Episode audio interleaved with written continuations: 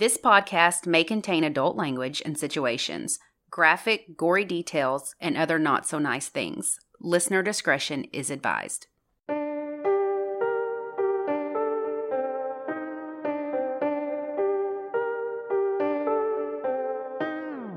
I'm Ashley. And I'm Lacey, and this is United States of Murder. This week, we're in Ohio talking about the cruel murder of a young college student. Then we'll discuss the torture and murder of an intellectually disabled woman. So buckle up and join us on this dark and twisted ride through the Buckeye State. According to healthresearchfunding.org, the total number of registered sex offenders that are currently in the United States is approximately 747,000. Rapists repeat their offenses at rates up to 35%, and around 24% of those serving time for rape had been on probation or parole at the time of their repeat offense. Those statistics are grossly too high. Probation looks different from state to state and county to county, but we at least hope it means that sex offenders are closely monitored, at least by a probation officer. Sex offenders are supposed to be registered, but even if they are, what does that really mean? We rely on the system to do what we cannot, to keep criminals in check and to help keep us safe. In the case I'm about to tell you about, the system did not do what it was supposed to do. There isn't just one, but multiple systematic failures that led to a brutal murder. It should never take a death to raise awareness of the existing laws and policies that may put us in danger. So, this case was suggested to us by listener Abby M. from Ohio. Reagan Delaney Tokes was born on March 13, 1995, in Edgewood, Kentucky, but she was raised in Toledo, Ohio. So, Toledo is the northwest part of the state at the western tip of Lake Erie. The population is 270,871 and its nickname is the Glass City. Reagan graduated from Anthony Wayne High School with a 4.5 GPA in 2013. That's pretty pretty high. Yeah. In high school, she played varsity tennis and lacrosse. She was described as being ambitious, kind, and vibrant. After she graduated, her parents moved to Florida, but she stayed in Ohio to attend Ohio State University in Columbus. Columbus is the capital and most populous city in Ohio with a population of 905,748. That's pretty big. Uh, yeah. And nearly 60,000 of those attend OSU. So that's a It's big a college That town. is a big college, yeah. Reagan started out as a pre med major, but later on she switched to psychology. In 2017, when she was about to graduate, she planned on working at the Cleveland Clinic, but she eventually wanted to open up her own practice. During her senior year, she lived in an off campus apartment with four of her friends named Jackie, Madison, Kirsten, and Stephanie. She worked part time at a lively gastropub called Bodega near the German Village neighborhood of Columbus. In late January and early February of 2017, an unidentified man had been terrorizing women in German Village. So on the first occasion, he followed the woman and attacked her from behind. He hit her five or six times in the face, but he was covering his face with something so they didn't get a look, good look at who he was. The second time, he threatened a woman with a knife and told her he was going to kill her. She screamed out, which likely scared him off, but he took her purse with him. Three more attacks took place, and he started using a gun to threaten the women. He would approach them from behind and tell them that he'd kill them if they didn't give him their purse. But in one instance, he hit the woman on the side of the face with the butt of the gun and cracked her teeth. Oh, shit. Yeah. On the night of February 8th, 2018, around 9:45 p.m., Reagan was getting off work and walking to her car when all of a sudden a man forced her into her car at gunpoint and abducted her. Can I just say, if somebody ever forced me in my car, we got about we got about 20 miles till I run out of gas. I never have gas in my car. So just if you're listening and you're thinking about Oh, mugging no. me and stealing my car, We're not going to get very far. You know what? We And might as well run to where we're going. I wouldn't mention that either to them. Like, right. unless you well, if you're in a back road, that's one thing. But if you're on the interstate and you run out of gas, oopsies. like, sorry, my gas light's on. but why? I can't. It's not my fault. Sorry, you're, Yeah. you're you're about to be real mad. So here's the thing: I'm not trying to stall, Yeah, but I'm almost out of gas, sir. I I wonder what would happen if If you run out of gas, it probably this guy. Not trying to. S- no spoilers, but he probably would. It wouldn't be good either way. It Well, would probably no. turn into like I'm I'm pissed off, and when I have to stop and get gas, could you Mhm. imagine? Anyways, I'm sorry. Continue. Well, he forced her to drive him to the ATM to withdraw $500, but the transaction was declined. Same. That shit would happen to me too. And I'm not sure why. Maybe it was the amount of money Mhm. or what. Who knows? So then she drove to another bank and attempted to withdraw money. This was also declined. She broke. I don't, well, I don't know if They have. she had the money, if it was a limit or, They. Pro- I was going to say. I they have no my idea. bank has a limit on how much you can withdraw. Yeah, a lot of them do. You would think you would maybe know if he's done this before, but I don't, I couldn't find why it was declining because you would think she would say, I don't have that much. He probably thinks she's doing it on purpose, He probably does. Yeah, that's speculation, but he probably does think she's like doing it on typing in the wrong pin number or whatever. Eh, yeah, and maybe she was. yeah. His last stop was at Huntington Bank, so another one at 10:14 p.m. In the meantime, Reagan's family was worried. While she was at work, she texted her dad and told him she would call him right after she left work. So he was immediately expecting a call. So when she didn't call, her parents spent the rest of the night trying to get a hold of her with no success. And remember, they're in Florida. There's their hands are a little tied because they don't know she's missing. They're just Right. like, this is weird. Around 2 a.m., her phone totally died. Her parents contacted the school and found out she did not attend any of her classes the next day. Oh gosh. So a missing person report was filed and news of her disappearance was spread through local news and social media. The day after, someone in a local park discovered a lifeless, nude woman's body and called the police. The body had a tattoo and was wearing a necklace, which helped detectives identify her. This was Reagan. When the autopsy was performed, two bullets were recovered from her head and one was fired at close range. She had also been sexually assaulted. Reagan didn't have any enemies, but a few days before her murder, she had broken up with her college boyfriend. From what I read, it wasn't anything major. They just wanted to focus on their schoolwork. Of course, the police thought that maybe he was, it- you know, had something to do with it, but he had a rock solid alibi, so it wasn't, it- they didn't think it was him.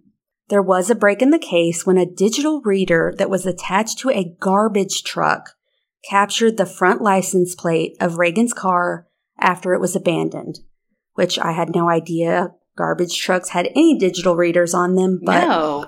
I, I don't even know how this came to be, but they found her car in southeast Columbus. And in the back of the car and on the ground beside the car were cigarette butts. They weren't hers, so they took those in for DNA. There was also a gas can inside the car. Wouldn't you know it, the DNA from the cigarette butts came back with a match, and it matched a man named Brian Lee Golsby. And guess what? Brian had a really long rap sheet. Brian Golsby was born on January 26, 1988. He said that he had an abusive mother and was affected by drug and alcohol abuse. He also claimed to have experienced a rape when he was younger, but I will say he's given inconsistent stories about this. So the prosecutors were disputing these things. I, we don't know if it's true or not. He started getting into trouble when he was a juvenile. It started off small. He got caught trespassing, receiving stolen property, theft, shoplifting, and then he threatened his mom with a knife. So he was escalating, you know? Yeah. His crimes only got much worse from there. And I am about to quickly talk about his sex crimes involving children. I hate this. I'm not going to get much into it. Skip a few minutes if you'd like. I'm just going to kind of just give you the, the quick facts. So he was a member of the Crips gang during his youth. Shut up. What? You know him? The case. I, no. First Oh. of all, no. okay. The case I'm going to tell you about. They're a part of the Crips in Ohio. I had no idea that was I didn't much either. of a thing in Ohio. I had no clue. That's random. very random. I had no idea. I, when I read that, I'm like, okay, is he lying about that? No, mine too. Well, he said he was in the gang during his youth and he also raped children. I'm talking young children. And that's all I'm going to say about Yeah, that. Yeah, that's enough. In November of 2010, he kidnapped a woman who was eight months pregnant and he kidnapped her two year old son, too. He put a knife to her throat and then threatened her child's life. Then he orally raped her in front of the child. Oh my god. Trash. I mean, m- worse than trash, but just when someone does stuff like this, I'm like, there's no. No. There's no empathy. Something's missing in his. Uh, so after he raped her, he forced her to drive to several ATMs to withdraw money. Then he made her drive him back to her house where he raped her again and stole her DVD player. Yeah, this guy. This is heartbreaking. She refused to testify against him because she was terrified of him. And I mean, I don't blame her. He was willing to do all that. She probably, he was willing to do that to her in front of her little child. There's, I would be terrified of him too. So Yeah. she thought there was a chance he'd get out and he'd come after her and her son again. So she was just like, look, I'm not testifying. I'm terrified of him. Right. He pleaded down to robbery and attempted rape in May of 2011 and was sentenced to six years in prison for the robbery and six years for the attempted rape. But guess what? Those ran concurrently. So this means he would be incarcerated for a total of six years instead of 12. Makes no sense to me. I mean, it makes sense, but it's, I, I'm, it's ridiculous. He was released in November of 2016, so he served five and a half years for kidnapping her, robbing her, raping her, threatening to kill her, etc., etc., etc. So he did not even exhibit good behavior in prison, and he got out early.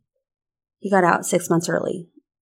Yeah. He, in prison, he committed 52 infractions, including fighting, stealing, refusing to obey orders, and possessing contraband. He had been switched to different penitentiaries several times because he was always causing trouble. So once he was released, he was given a GPS tracking device by a re-entry program for ex-offenders called Alvis. But Alvis did not actively monitor him. He lived in a temporary housing center that was run by the Exit program, and they also did not monitor him. He was able to come and go as he pleased. He did not have to check in or anything at all.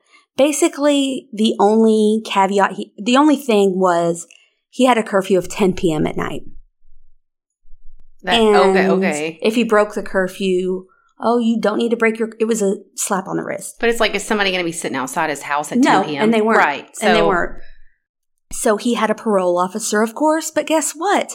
This third, so he had, he has the GPS monitor. He's not being monitored by this reentry program that isn't monitoring him, and he has a parole officer that is not monitoring him. He violated parole several times and committed six robberies during this without ever being sent to jail Uh-uh. it's baffling to me. I'm just like, what, what, what was he? They're like, eh, we, I don't know. I don't know the reason. I don't. So in one instance, in one of these instances where he did not have to go to jail, he abducted a man, forced him to drive to an ATM at gunpoint, and made him withdraw $500. Another time he pistol whipped a woman just to steal 38 bucks from her. I hate this guy. He's just like getting fines and slaps on the wrist. It doesn't, yeah. There's no repercussions. He didn't go to jail for any of this.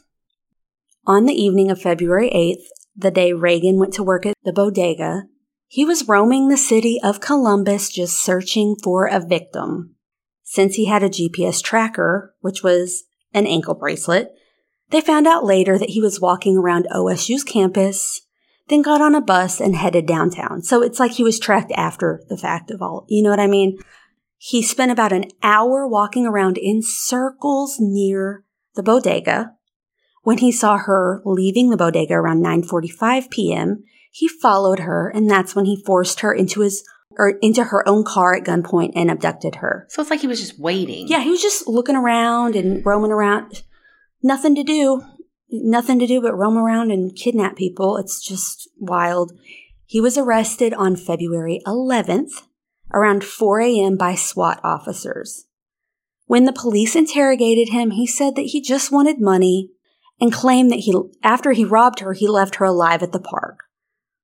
Not true, obviously. Well, the police ended up tricking him into naming, this will be a little confusing, but I'll kind of break it down after. So they tricked him into naming a fictional accomplice and they were able to implicate him based on the description of events. So basically, they suggested to him, well, you must have had an accomplice because this was just a lot of work and blah, blah, Right. blah. So that's when he's like, oh, yeah, you're right. And he made up a story about this fake guy named TJ that made him do all of this stuff. So they pretended to believe him to keep him talking.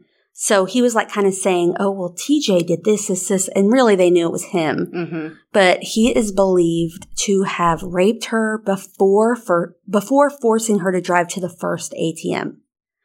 After the first ATM, they stopped at two gas stations.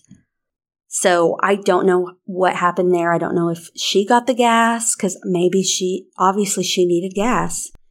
Uh, if I mean, if someone has a gun to your head, there's Right. You're kind of You're going to do whatever they say. yeah, exactly. And then he made her drive to the Scioto, I might be saying that wrong, Scioto Grove Metro Park. He had her park the car and take off all of her clothes. Then he made her walk into a field, and her last words were, I just want to live. Then he shot her in the head twice one at the back of the head and the other through the side of her face at close range, super close range, which is important for evidence purposes. But then he took his car to his girlfriend's house. Yes, he had a girlfriend. And together they went to McDonald's at 1:45 a.m. So he brutally he rapes and murders this girl. Then there, he wants McDonald's. Then he needs a Big Mac. What? He gave his girlfriend Reagan's black Kate Spade purse and white wallet as a gift. So he took her stuff, gives it to his girlfriend. He later disposed of the gun and shell casings in a sewer and then attempted and failed to set her car on fire. So that's why the gas can was in there. Well, while he was in jail, he also confessed to a friend and the mother of his child that he murdered Reagan. The trial began on March 5th, 2018. Franklin County District Attorney Ron O'Brien told jurors in his opening statement that Reagan Tokes experienced a night of terror and that she was a psychology major who never made it to graduation because she was executed at point blank range by a handgun. On the second day, jurors were given a tour of where Tokes went the night of her murder, including the bodega and the park. They viewed crime scene photos and heard from the witness who discovered Reagan's body and from a detective as well. On March 8th, prosecutors showed a video of Brian's interrogation by Detective Forney. On the final day of the trial, forensic scientists testified that Brian's sperm was found in Reagan's body and that Reagan's DNA was inside the gun barrel because it was at such a close oh my God. range. That's I- horrifying. yeah. Both Brian's friend and the mother of his child testified about his confessions to them. So Brian Golsby was conv- convicted on all counts on March 13th, which would have been Reagan's 23rd birthday. The jury couldn't agree on the death penalty, so he was sentenced to life in prison, and he's currently incarcerated at the Ohio State Penitentiary, which is a supermax prison in Youngstown. After her death, Reagan's parents and sister accepted a diploma from Ohio State on her behalf. They also began the Reagan Delaney Tokes Memorial Foundation, which aims to help students go to college, teach self defense, and reduce overall crime. A tranquility garden was dedicated in Reagan's memory at the Scioto Grove Metro Park. A plaque in her favorite color, Tiffany blue, reads, In memory of a life so beautifully lived and a heart so deeply loved. In memory of their daughter, the Tokes successfully pushed through legislation reforms in Ohio's sentencing and parole systems. Signed into Ohio law December 21st, 2018, the Reagan Tokes Act allows a judge to sentence a violent offender to a range of years in prison rather than a set sentence. Her mother, Lisa, said, quote, Our daughter was an incredibly kind, giving, caring ind- individual who was beautiful on the inside and outside. She was meant to have an impact in the world, and she still has and still is. Lives will be saved due to the Reagan Tokes Act. Yeah, so I got most of my info from a Medium article by Brianna Bennett, the Supreme Court records, and Ohio Court News. But just That's devastating. I mean, they screwed up the the system, quote unquote. mistakes were made. So many. So many. it's like yeah. not just one, No. multiple. It's like this guy was registered. He had a GPS monitor. He lived in a in a pro a reentry program. He had a parole officer, and he's doing all this. Doesn't go to jail once, and then of course he's gonna. I don't know. It's like people dropping the ball in their part hmm caused Yeah. this girl's murder. I mean, at the end of the day, he, hundred percent. he did the crime of. I'm not saying. Sure. Yeah, he it's he's guilty, obviously, but he should have been. he, it's, Your job is to monitor. He that. shouldn't. Yeah, it's like this guy should not just have. I I don't know. been know. footloose and fancy free. Yeah, Ugh. it's like that's a red flag. If his GPS monitor was like he's been roaming around a college campus for an hour, why? He doesn't go to college. He doesn't work there. Why is he on the campus? Right. Just I don't. There were a lot of flags that should have been. I don't work in that field, so I don't know how it goes, but it's just it's yeah, too too many mistakes were made and luckily they're pushing for reform in the Ohio laws which is obviously needed. But anyway, Well, let's take a break let's take an AC break. because once I start my oh, case, Oh, everybody listening is going to stab their ear holes No. out. It uh, is probably the worst case that I've ever covered. Oh gosh. I know I say that every week, but Well, I just keep right usually. finding the worst possible humans to tell they you guys keep about. it baffles me. They keep coming. They keep It's- coming. well, okay. but- Buckle up, bitches. All right. Okay, you want to crack into your case? So there is a documentary called Goodnight Sugar Babe on Amazon. Hmm. And full disclosure, blah, blah, blah, blah, Lacey got me drunk off that gimlet. Don't blame me. Full disclosure, I did not watch it. I tried to, but it said it wasn't available at this time. I don't know. But if you've seen it, you're probably scarred for life. From what I've heard and read, it's a doozy. Hmm. Anyhow, I did read several articles about this case, and fair warning, there are a lot of things that I'm going to talk about that are very hard to hear.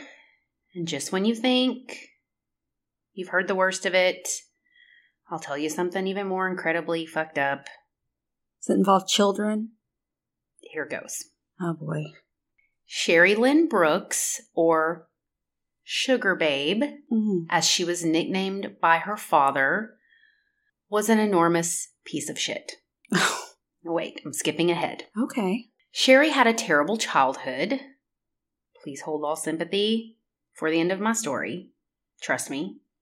Her father sexually abused her, and her mother just allowed this to happen. Her dad started calling her Sugar Babe, Ugh. which she seemed to be very proud of. I know what you're thinking. I'm being very unsympathetic, but I'm not. I mean, I feel terrible for five year old Sherry. Right. I mean, 10 year old Sherry. Of course, her as a child, that's that's Yes. horrible. That's absolutely horrible. That doesn't excuse later actions. actions. Yeah. So Sherry and her siblings were eventually taken from their parents for the abuse they were enduring, and every single one of them were adopted from foster care, but not Sherry, Oh my gosh. which is incredibly sad. How There were five of them total. Hmm. So four siblings were all adopted out to families, Mhm. but Sherry aged out, which is horrible. And she would end up moving back in with her father, Oh my gosh. the abuser. Yeah. This abuse picks right back up, and she was in a somewhat consensual sexual relationship with her father. Her first relationship, quote unquote, with a man was with her first cousin, like her mother's sister's Wow. son. The dad would come over to their house and Hmm. make him get out of bed so he could get in bed with Sherry. Oh my gosh. It's disgusting, I know. There is something about incest that is just so. Ugh. Yeah. So these two, Sherry and her first cousin, Mm. would go on to have a son in 1980, in 1981 they named Scotty. Their relationship would end and he would eventually go to prison for murdering his next partner. Sherry then meets a new guy named Michael. They have three more children together. That relationship ends. Next, she moves on to Kevin, and they have four children. So there's total of nine children Sherry has had. All of these babies would end up at one time or another being taken away by CPS Mm. due to sexual or physical abuse. She would have one kid taken away by CPS and she would just have another baby. And when that one got taken away, she would have another one. So this is Oh years Who was sexually abusing them? she was. wow. It's the, it's the sick cycle. It's, oh gosh. Oh. Sherry's sister walked into her home one time while she was giving little Scotty a bath, mm. and she was holding, he was a baby, like months old, and she was holding him above the tub with his genitals in her mouth. Oh my God. Oh my God. Of all nine children, she had two little girls, Maria and little Sherry. These were the two that Sherry could not keep her hands off of. She was obsessed with having a baby girl. Little Maria was taken away in 1987 when she was just a year old. Mm. At one point, Sherry had been changing her diaper and a friend was there and saw blood. Oh my God. She tells Sherry, You have to take her to the emergency room. Sherry tells her, You know, there was a guy staying with us, so he must have been the one that done that to her. Oh. There was like 20 people in this house. Like there's people in and out, just couch surfing. Two, so these two women take little Maria to the hospital. The hospital files a report, but they allowed Maria to leave with them. They go straight to Sherry's mother's house when they leave and ask her if she would keep her overnight, which was kind of a surprise because she was obsessed with her baby, but grandma kept her. The next morning, the police show up at her house. They tell her they got a call that she had kidnapped Maria.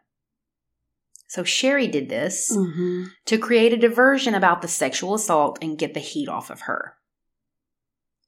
Maria would eventually be taken out of the home by Child Protective Services and never returned. So I hope that her and her little sister Sherry were adopted by a great family and are far, far away from these lunatics. So, anyways, they live in an apartment complex at this time, and their neighbors also had a little girl, same age as Maria. Her name was Vera Jo. So, Vera Jo Reigle was born July 11th, 1986. She loved to sing along to country music, and Dolly Parton was one of her favorites. Sherry became obsessed with her Gosh. to the point where she asked her mother if she could have her. Uh, Her mom was like, What the fuck? No, you can't have my kid. What? Yes. I, I mean, I can't even. Oh my god. Can't even imagine. Sadly, little Vera was also molested and raped by her father. She ended up moving in with an aunt. Wait, oh my god. So set totally separate family? Totally separate oh family. Oh my goodness. Like, Ohio, get your life together. The the sad thing is it's it's, It's everywhere. It's all it's, Yes, it's everywhere. Oh, that is So she would end up moving in with an aunt after this is discovered. And her mother knew about this abuse and did nothing to stop him. She was diagnosed with a developmental delay and cognitive impairment and an Okay. attention deficit disorder. She participated in multiple Special Olympic events and would go on to graduate high school in 2005, despite having the emotional capacity of an eight year old. This is Vera. Vera. Okay. Yes. She never complained about anything, always wanted to help. Hmm. So after graduation, Vera was unable to find a job and was placed on government assistance, like Social Security or. When she was 19, she met Zachary Brooks. Zachary just happened to be Sherry's son. He was 13. I know that sounds gross because Vera is 19, and by all intents and purposes, she is entirely too old for him, but she has the mental capacity ha- of an eight year old. She is Right. developmentally delayed, so she's not your typical 19 year old in college. Sherry had instructed Zachary to go out with her Oh, apparently this whole family also is into the Crips, as in blue bandanas and Yeah. hand signs, not the HBO classic with the creepy skeleton guy. Crips. they called themselves the Brooks Clan. Uh, okay. Sherry is morbidly obese, wheelchair bound, type 2 diabetic. Like her feet are wrapped in seeping and oozing elephantitis looking heaps of rotten flesh. They're disgusting. This will be important later. Okay. She's like, okay. Vera would end up moving in with Zachary and his family, and this home was a trash can. I mean, it looks like Texas Chainsaw Massacre house. It's gross. There's a pig that lives inside the house with them and just poops wherever it wants. And Sherry makes Vera sleep in a closet what? with this damn pig. Yes. But she's dating her 13 year old son and moves in with Sherry and her children. Yeah. Okay. And she basically becomes Sherry's slave. Her main job was to wash and take care of Sherry's feet. Oh my lord. They are swollen and disgusting and kept wrapped in ace bandages at all times. And she has severe nerve damage. And part of her therapy is daily foot rubs.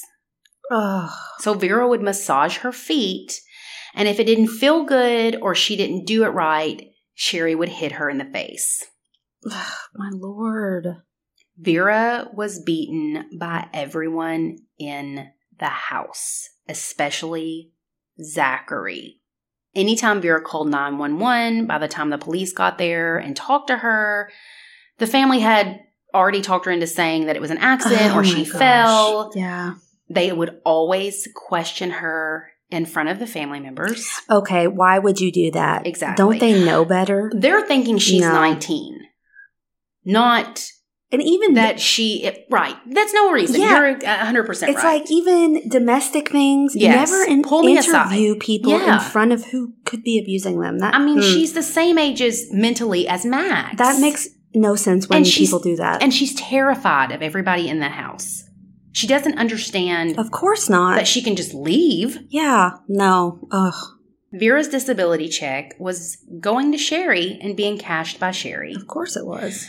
No one in this house was working. Everybody was on disability or social security, living off the government. And before long, Vera becomes pregnant with Zachary's baby. Oh. At this point, she is 22, Zachary is 16. Ugh. Sherry tells her, if it's a boy, you can keep him. But if it's a girl, she's mine. Mm-mm. Turns out that Vera was pregnant with a little girl. I knew that's what you were going to say. Sherry is over the moon. She would point to her stomach and tell everybody that that's her baby. Gross. And just when you think Sherry's just a maybe small little tiny bit of a psychopath, it gets worse.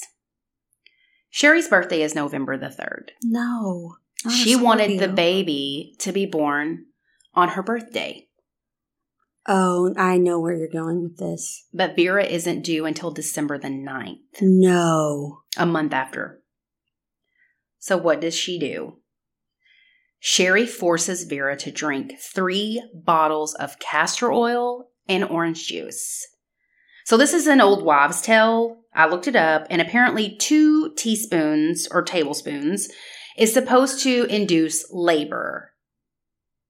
If you're a week over, or you know, Not a month. I mean, right? It's it's the- like an old wives' tale. Like Yeah, yeah, I've like our great grandparents Right. did this. Nobody does this shit these days. Ugh. So it's a diuretic and laxative and tastes like shit, but it makes you start having contractions because you're having major diarrhea, stomach cramps. Anyways, so these three bottles that she was made to drink cause her extreme pain. She goes to the emergency room and she is in labor. Two days later, the baby is born on November the 4th, the Oh, day after Lord. Sherry's birthday. So she's a month early. There are some complications, and they have to stay in the hospital. They name her Willa Dean, and she is healthy and is gorgeous. We'll put pictures, just beautiful baby. Vera is never allowed to touch her. If she does, they beat her. I hate this. When the baby would cry, Vera would go up to her and tell her, I'm so sorry, but I'll get in trouble if I touch you. I know it makes me like tear up. The baby would sleep in Sherry's room, in Sherry's bed, which makes me want to throw up, considering what we've heard thus far. So, in September of tw 2010, Vera's sister calls the police and told them that she is basically being held against her will and they need to do a welfare check on her. Yeah. Vera's 24, and when they question her again in front of Sherry, Oh no. she tells them she's okay. It's around this time that one of Sherry's other sons, nicknamed Punky, was killed in an accident. He was supposedly a real big person in this Crip gang, and he was walking with his girlfriend one night to pick up some drugs and was hit by a cab. Mm. Sherry accused his girlfriend, whose name was Heather, of pushing him in front of the car and would have people beat her up. This is It's insane. you. So Zachary follows in his brother's footstep and he joins the Crips. Sherry did put Punky's ashes in a makeshift shrine in her bedroom with a Kit Kat bar. I don't know if maybe this was his favorite candy, whatever. So Vera sees it one day and is hungry and eats it, Oh, not realizing it was a memento of sorts to Punky. So this whole house goes fucking bananas Oh my god. especially Zach. He's already done with her and wants to break up with her, but Sherry's like, if you make her leave, she's going to take this baby. So Zach's like, I want her out of the picture permanently. He is becoming more and more violent with Mhm. her. Multiple incidences where people, you know, heard him say he wanted her dead. He wanted to kill her. So one day Vera's outside helping Sherry clean a rabbit cage, and there are bricks on top of this, and she accidentally knocks one over, and it hits her, Sherry that is, on the foot. Sherry calls her a stupid bitch, tells the whole house that she did it on purpose. So they beat Vera. So remember when the story first started? I told you Sherry had married her first cousin. Well, he had a son after Sherry or before Sherry. His name was Danny. And this guy was also a giant piece of shit. He'd been in and out of prison, and with day And within days of being released in 2011, he and his girlfriend Nicole were at a park and there was a little kid on a swing.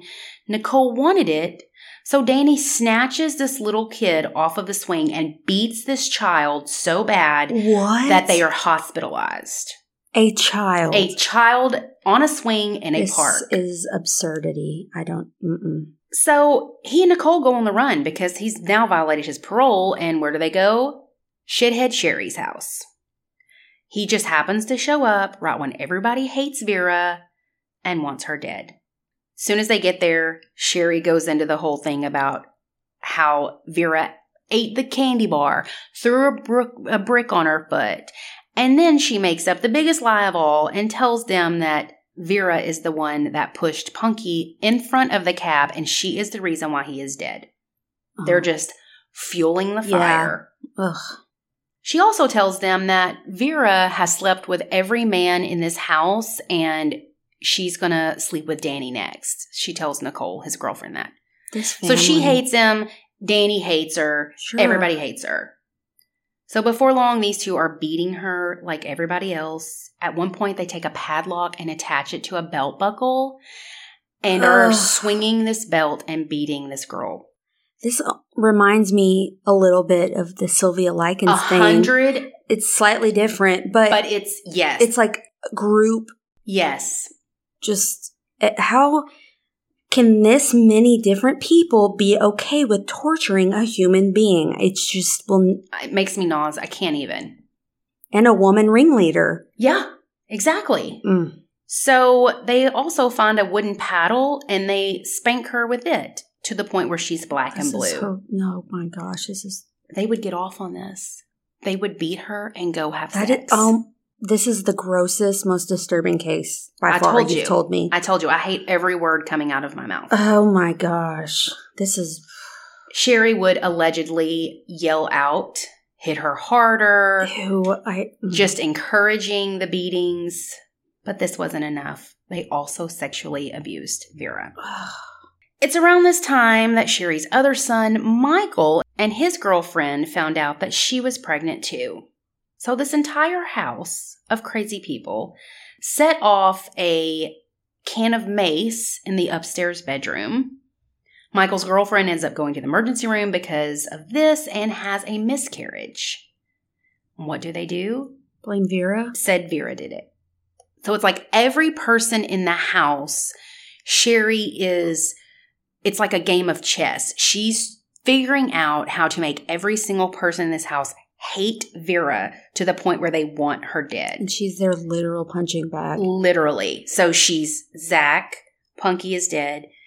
Then Danny mm-hmm. and his girlfriend, now she's got them on board. And so Michael's left with his girlfriend who's pregnant, and they do this and blame it on her. So now he and his girlfriend hate her. So it's like she's just making moves to where everybody hates this poor girl.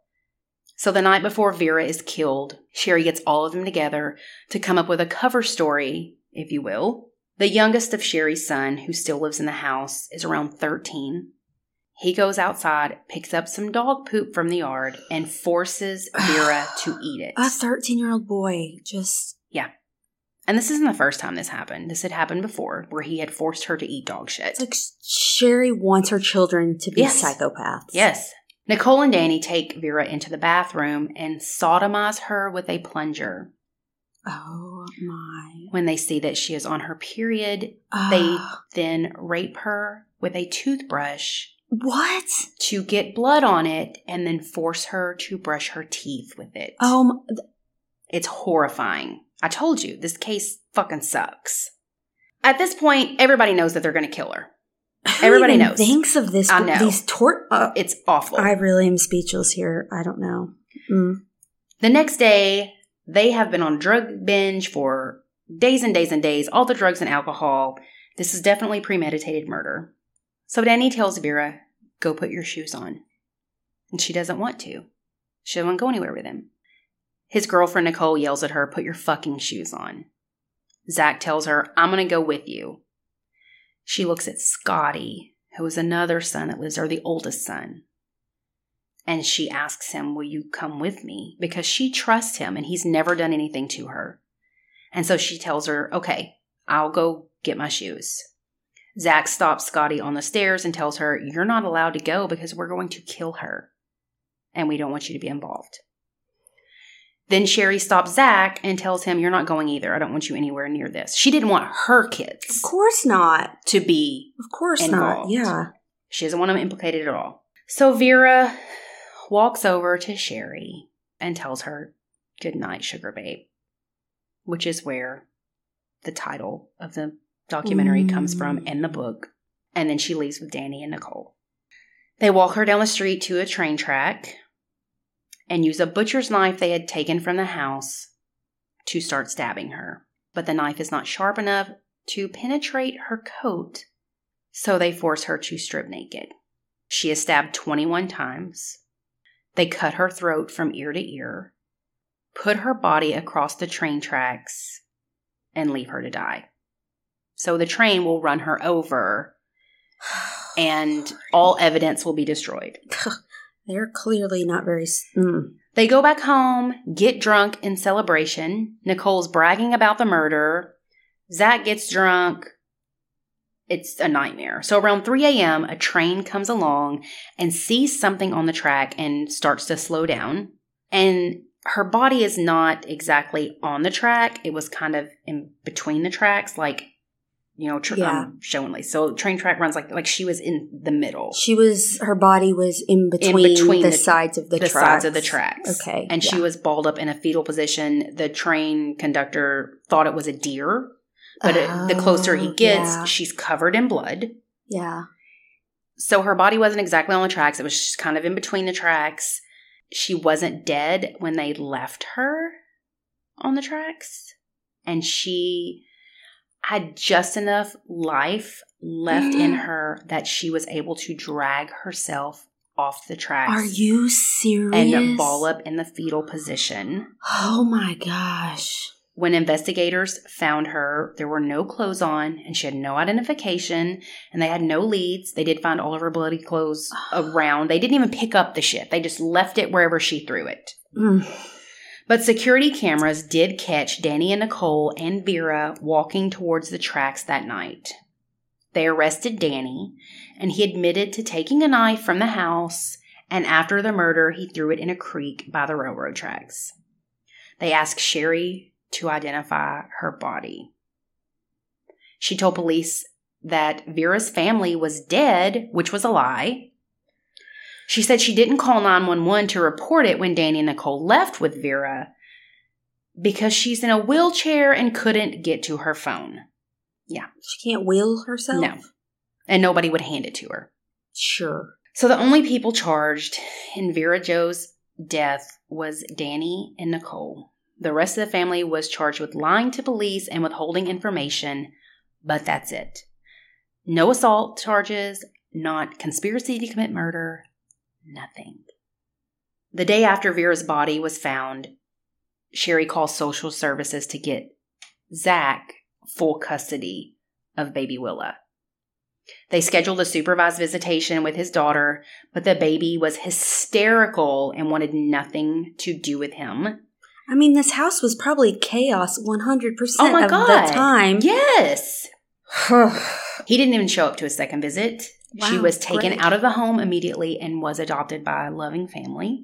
Zach would go on to do four years for a prior offense in 2011, so around five months after her death. Sherry got five years probation for obstruction having to do with a drug case, not even anything to do with this. Drug trafficking charges hmm but she was released in 2019. Nicole got 23 years for the murder of Vera, and Danny got life. Sherry did die in February of 2021. Honestly, the more and more you were describing it, I was thinking of that family from the Texas Chainsaw. You know what I mean? Where 100%. there's just like, what you hit the nail on the head. When you see the pictures of this family, like, oh my God. And I'm not trying to be. no, I'm not classist or whatever. No, but they're they're scary people. Look at the shit that they did. And the thing I don't get either, it's like she needed Vera to freaking clean her wounds and her feet. Now, then who was going to do it if they They she wanted that baby. That's it. Just It's heartbreaking. oh well, this was the worst thing I've ever heard. I know. I'm sorry. I told you. Now I'm like, I know. wow. I'm. It's a good thing you didn't watch that, and I'm not watching that. That's what I said. I stuff like this. I cannot. I Well, can't watch it. I heard about the case because if you'll remember a couple episodes back, I said, here is a list of all the documentaries, the top 10 Oh, documentaries. Yeah, I remember you. this like, was I'm one of them. And I was like, oh, Oh, I'm going to watch this. So then I tried to find it, found it on Amazon, but it said it wasn't available at this time. So I was like, well, shit. So then I started, because that's where I was going to get my information from, Oh, is from the documentary. So then I was like, well, so then I started looking and finding other articles, and there are 900 podcasts about this. And every single person that's watched the documentary is like, stab my eyeballs out. It's awful. That's why I'm like, if you've seen this, you're probably scarred for life. Yeah, I, I, absolutely not. And even like I've never heard this case, but even podcasts, I've listened to the Sylvia Likens case. I can't. I won't listen to anything about that ever again. No, me either. I will never watch any documentary or anything about her. I read is the, book. Oh, uh, oh, it is, Well, you know there, that movie. They made a movie Yes. with uh, Christina Ricci in it. and I will never watch that. Absolutely it's not. horrible. And that's that just like ongoing torture by multiple people. And then I have to wonder like that 13 year old that where is he now? I mean, well, he's still young, obviously, but it's just like it's obviously they're responsible for their own actions as adults, but it's just like that ongoing cycle of they're sexually abused and physically abused and mentally abused. and it's like, and you- then they do it to their kids and their kids do it to their kids. And it's like, and you almost understand when you, you know, obviously these children lived this their entire life. They didn't know anything else other than their mother being abusive, sexual, physical, yeah, mental. it's- So it's almost like they are conditioned to do everything that she says for fear of. well, sure. This is their normal. Yeah. This is their day to day life. So it's like, even though it's horrific, right. So you can see where you would go, why didn't you stop it?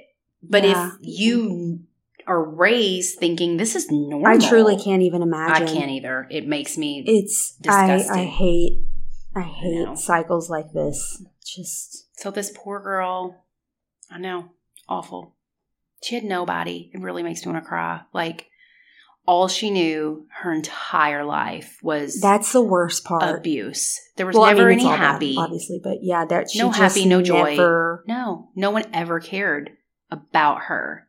And then she's excited about having this baby and to be told if you touch her, I will beat you. Hell no. That is, and what's she gonna do? She has a whole house of people who are going to And have. her and have. I mean, she has no choice. I just And in her mind, she's Max's age. She's Yeah. eight. She's eight years old yeah, mentally. yeah. Sorry, let's change the subject. I'm gonna cry. We're gonna. Mm, I'm gonna have to put a big warning. The second half. I of know, the second half especially awful. really Um, bad. I'm I sorry. like you owe us all an apology. I know. no, but for real, that's ugh. It's like, what do you do? How do we fix this? We can't fix this, but it's just that's what it frustrates me because I'm like, this is happening right now. I can't even. I really, honestly, try not to think about it Mhm. because I'll be up all night long. Hmm. Tell me something good. Oh, well, this is random, but I saw like one of our Facebook friends posted the other day and he mentioned something like instead of donating to X, Y, or Z, all donations are great, whatever. But he had mentioned something and I can't remember what the context was, but he works in education and he was like, if you, oh, I remember. He was like, when you're in line for Starbucks and you pay for the coffee behind you, Uh huh. that's all great and that's i'm not knocking Sure. that but he's like how about also like if you have the means call up your local school and say i want to pay for a kid's lunch that Oh, you you know what i mean because that's so that cheap makes me tear and some kids do not have money for lunch like some kids don't get to eat and teachers often will have to pay Yeah. for kids to eat for kids that can't afford it. Well, but and we talked about this. Yeah, right, recently, School like, just started yeah, back, and between me- you and I, yeah. And I told Lacey that Max's teacher had told the class if you can't afford to eat, I know it makes me tear up, come to Yeah. me and I will pay for your lunch. And I'm like, oh my gosh. That That's the so last sweet. thing a third grade baby needs to worry about is not being able to eat lunch. Uh, just and oh, it's not the teacher's job to pay for kids' lunches, but she's doing it right. anyway. It's just so I'm gonna, I guess, make this a challenge. I don't know what it's called, but me and you included. I think everyone listening, if you have the funds or means or obviously, Five dollars. but call up yes. a local, a public school yes. and just say, "Hey, I." How can I can I send you money? Can I send cash in a check or whatever? If there's a, for a kid that doesn't have their lunch money, or for an that outstanding week, balance. an out, exactly an outstanding balance, Right. just something like that. Just I mean, five bucks, but that's like some kids every day their only meal of their day, I know. and if they can't don't have lunch money, they can't eat lunch. That was a random thought, but it just occurred to me. I just saw someone post that on Facebook, and I'm no, I love that. that is such a good. I mean, I'm not knocking the Starbucks thing, but No. it's like if you have the extra funds to buy an extra coffee for someone, right. buy a kid's lunch for the week. It's I don't have kids. I don't know how expensive it is. It's They're like, but it adds up for parents. it's like two dollars a day It's that's or something. a lot for families that Yeah, that So, have maybe multiple children. yeah. So that's that's our assignment. That's everyone's assignment, and I love that so much. We also have new patrons. Yay! So we have Melanie K from the UK. Cool. She's cool. not on our board yet, but we'll have four. I have it out. You're out in the ocean right now because we only have a US map. we need to get. We a, didn't know the UKers would love us. We need us. a map of the world. Yeah, so we need to do a UK crossover We episode sometime do. since they're giving us some love. We have listeners from everywhere, but our patrons from uh, we only have UK out of the US. Huh? Like outside of the US, we only have UK patrons. Oh, okay. I was like, what? We have listeners everywhere, Right. but yeah, anyway. We also have Stephanie E. Thank Hey, you, Stephanie. Stephanie. I'm not sure where she's from. I shot you a message, Stephanie. She's like, here I am, here and that's I all you need to know. Thank you, Melanie and Stephanie. Yes, thank you. And Jeanette L from California upped her tier level. you didn't have to do it, but Very you did cool. it. Thank, you, Jeanette. That's not all. She bought us a few cocktails.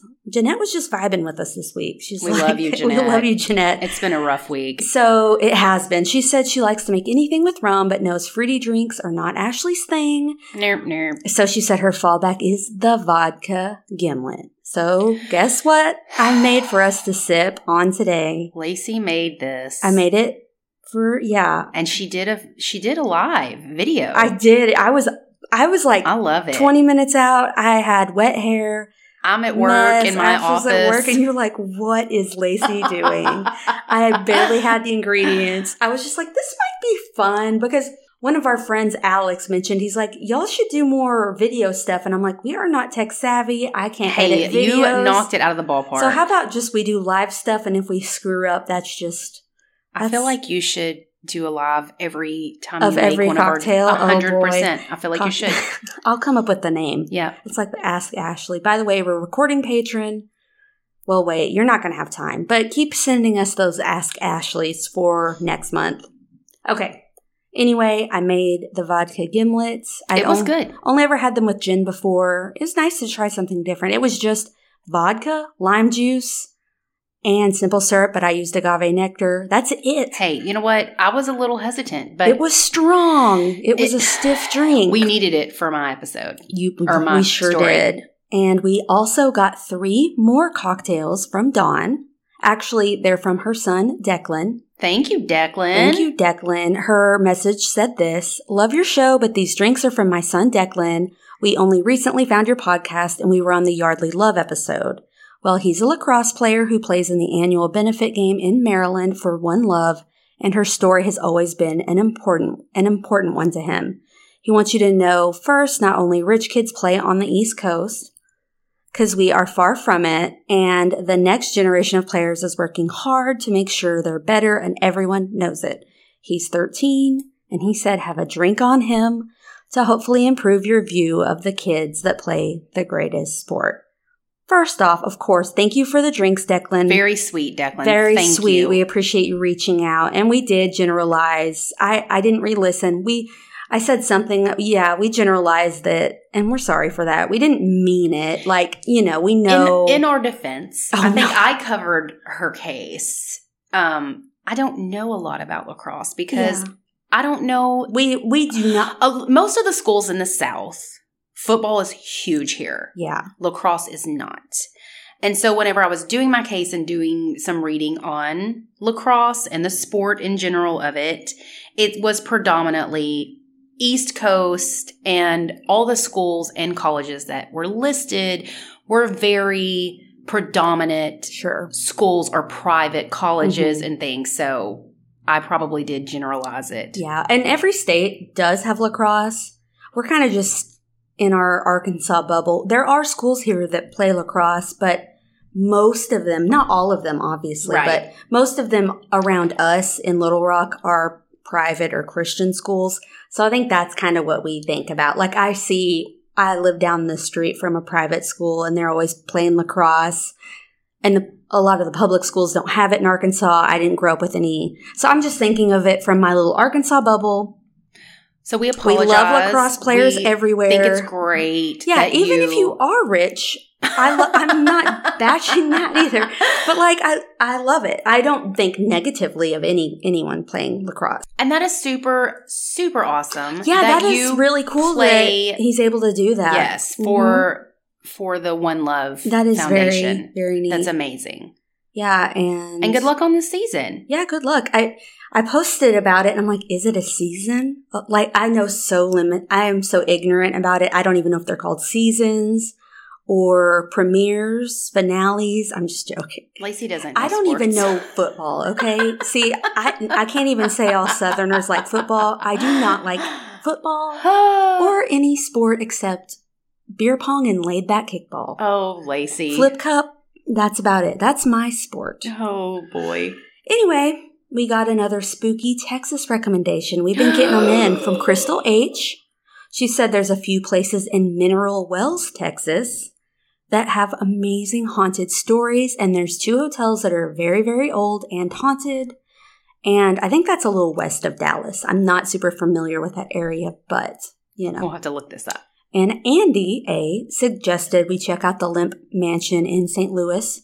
That's been on my list for years. The the scary man, or the, you know, she said she had no ghost action, but she'd do it again. She sounds like you. Yeah, that's me. I'm like nothing scary happened, but you know, I might hunt for some demons. And let's see, we got a gift in the mail oh my gosh. from our listener, Jacqueline, who is a cookie decorator in the Red Bay, Russellville, Alabama area. I cannot even wait. So when we got her package in, I knew what it was. I didn't know what the designs would be. I didn't. I want. I didn't want to open them without you. So we'll post pics and link up her Instagram so you can check out her amazing cookies. She I makes the cutest wait. stuff. After we record this, we're going to go downstairs and dig in. She even gave one for Max. I think they're spooky themed, so I'm excited. I'm so excited and I can't wait to taste them because I love a good sweet. Oh, and we just now, like an hour ago, got a couple of cocktails from Jesse G. We have all the updates. We're gonna be drunk for the next. Yeah, what in the world? We We gotta love. I don't care. do it again. I have a again. stressful job. By the time I get here You're on like, Wednesdays, I'm like, give me some a gimlet." booze. She said, "Fabulous 4-0. Happy birthday to me." This is my cousin. She said, I love you, Lacey, but both of you ladies are amazing. I almost hate to listen because I'm not patient and don't want to be caught up. Oh boy, there's a airplane coming down on us. Let's start barking at it. And she doesn't want to wait and wait until the next week. She said, also, I think it's about time to have a guest star, just saying, referring to herself. I'd love for you to have a fancy Bloody Mary but I know it's not up everyone's alley. Just drink something fun and different or a 40 for your girl. I promise I'm not drunk right now. Thank you, Jesse. And I will not drink a 40. That's for damn sure. Like you can have a 40 of a White Claw. Yeah, I don't do beer, but a twisted tea 40. Yeah, whatever. Anything that's 40 we ounces. both like Bloody Marys. yes. Yeah. I can. we'll, we'll take a Bloody I'll drink a Bloody Mary at 3 a.m. No, hundred. but I, I like a good Bloody Mary. Oh, gosh. What? Tell me. Now I've read all the updates. What's new with you? What you got? Oh, Hmm. you said you just started binging a series. Listen. And when you told me, my face was. So, I, as a 41 year old woman, or 42, I don't know how old I am, have never seen nor read anything to do with the Twilight Saga. Gasp. Fight me in the comments. Gasp. I know. So, the other day, Sunday, Max gets home, his grandma drops him off. And I had been cleaning house, and so you know the TV's just on and it's Mhm. playing. I'm not paying attention. So I sit down to fold laundry and I look and apparently it's like new moon, some moon, bright moon, whatever the name of that. New it's moon. like the last the one. second one is Yeah. New Moon. Okay. Yeah. So it's on. And I'm like, what in the what? And I'm just thinking about what is what is going on? I knew what it was, Uh-huh. but I was completely lost. So Max comes in there and he's sitting beside me, and now we're both watching it. Oh And he's God. like, What is this? I'm like, I think it's like Twilight. And he's like, And that's a werewolf? I'm like, Yeah, and that guy's a vampire. and he's like, Wait, what? I'm like, Oh, I know. So he's asking me all these questions. I'm like, I have no idea. I've never seen this. So he says, How many seasons are there? Uh huh. I'm like, It's well, it's a movie. Yeah. He's like, How many movies? I'm like, I think there's like five. He's like, Well, don't you think we should start from the beginning? And I'm like, That's a great idea. Fast forward. He has the best ideas. Fast forward, it's now Wednesday. Oh my god. And every night we turn into 13 year old girls, me and my eight year old son, and we pile up in my giant California King with our little Debbie's, my cocktail, his chocolate milk, and his uh huh. bowls of popcorn. And we have binged the first three movies. Oh my god. The commentary coming out of my house, you I'm would sure it's hilarious. you would die because we were literally talking to each other like we're girlfriends. He's like, "Oh my gosh, what happened to Jacob? He is shredded." I'm like, "Girl, I know." I'm like, "Look, he cut his hair off and got a tattoo." oh my It's god. Or if I've missed something, I went to the bathroom and I came back, and Max was like, "I was like, what happened?" Well, this girl's a vampire, and that's her brother, and they both want to kill Edward because he went out in the sun and was going to expose himself because he thought Bella died, but she didn't. Oh and then Alice came and got her in this yellow Lamborghini or this Porsche 911. That's what it Oh, was. Okay. Because as the yeah, because as that. the Porsche 911, you know, he's a boy, so he's like, there's no way that Porsche 911 is going that fast around those corners. and why would you pick a yellow one? That is ugly. I'm like, Max, she's a vampire. Like she doesn't know any better. We're we're getting off track here. This is oh my god. so yeah, so we are completely obsessed. well, 20 years too late about this movie, and Oh, I was way. I read the books. Nope. Watched the movies. Never. The books are better, obviously. But are you? I've got to ask. Team Edward, Team Jacob. Who's team? I am Team Jasper. Whoa, that is a shock. He has sex on legs. He always looks so He's- scared and He looks very serious with his big old eyes. big old eyes. He's very hot, even though he tried to attack Bella and eat her.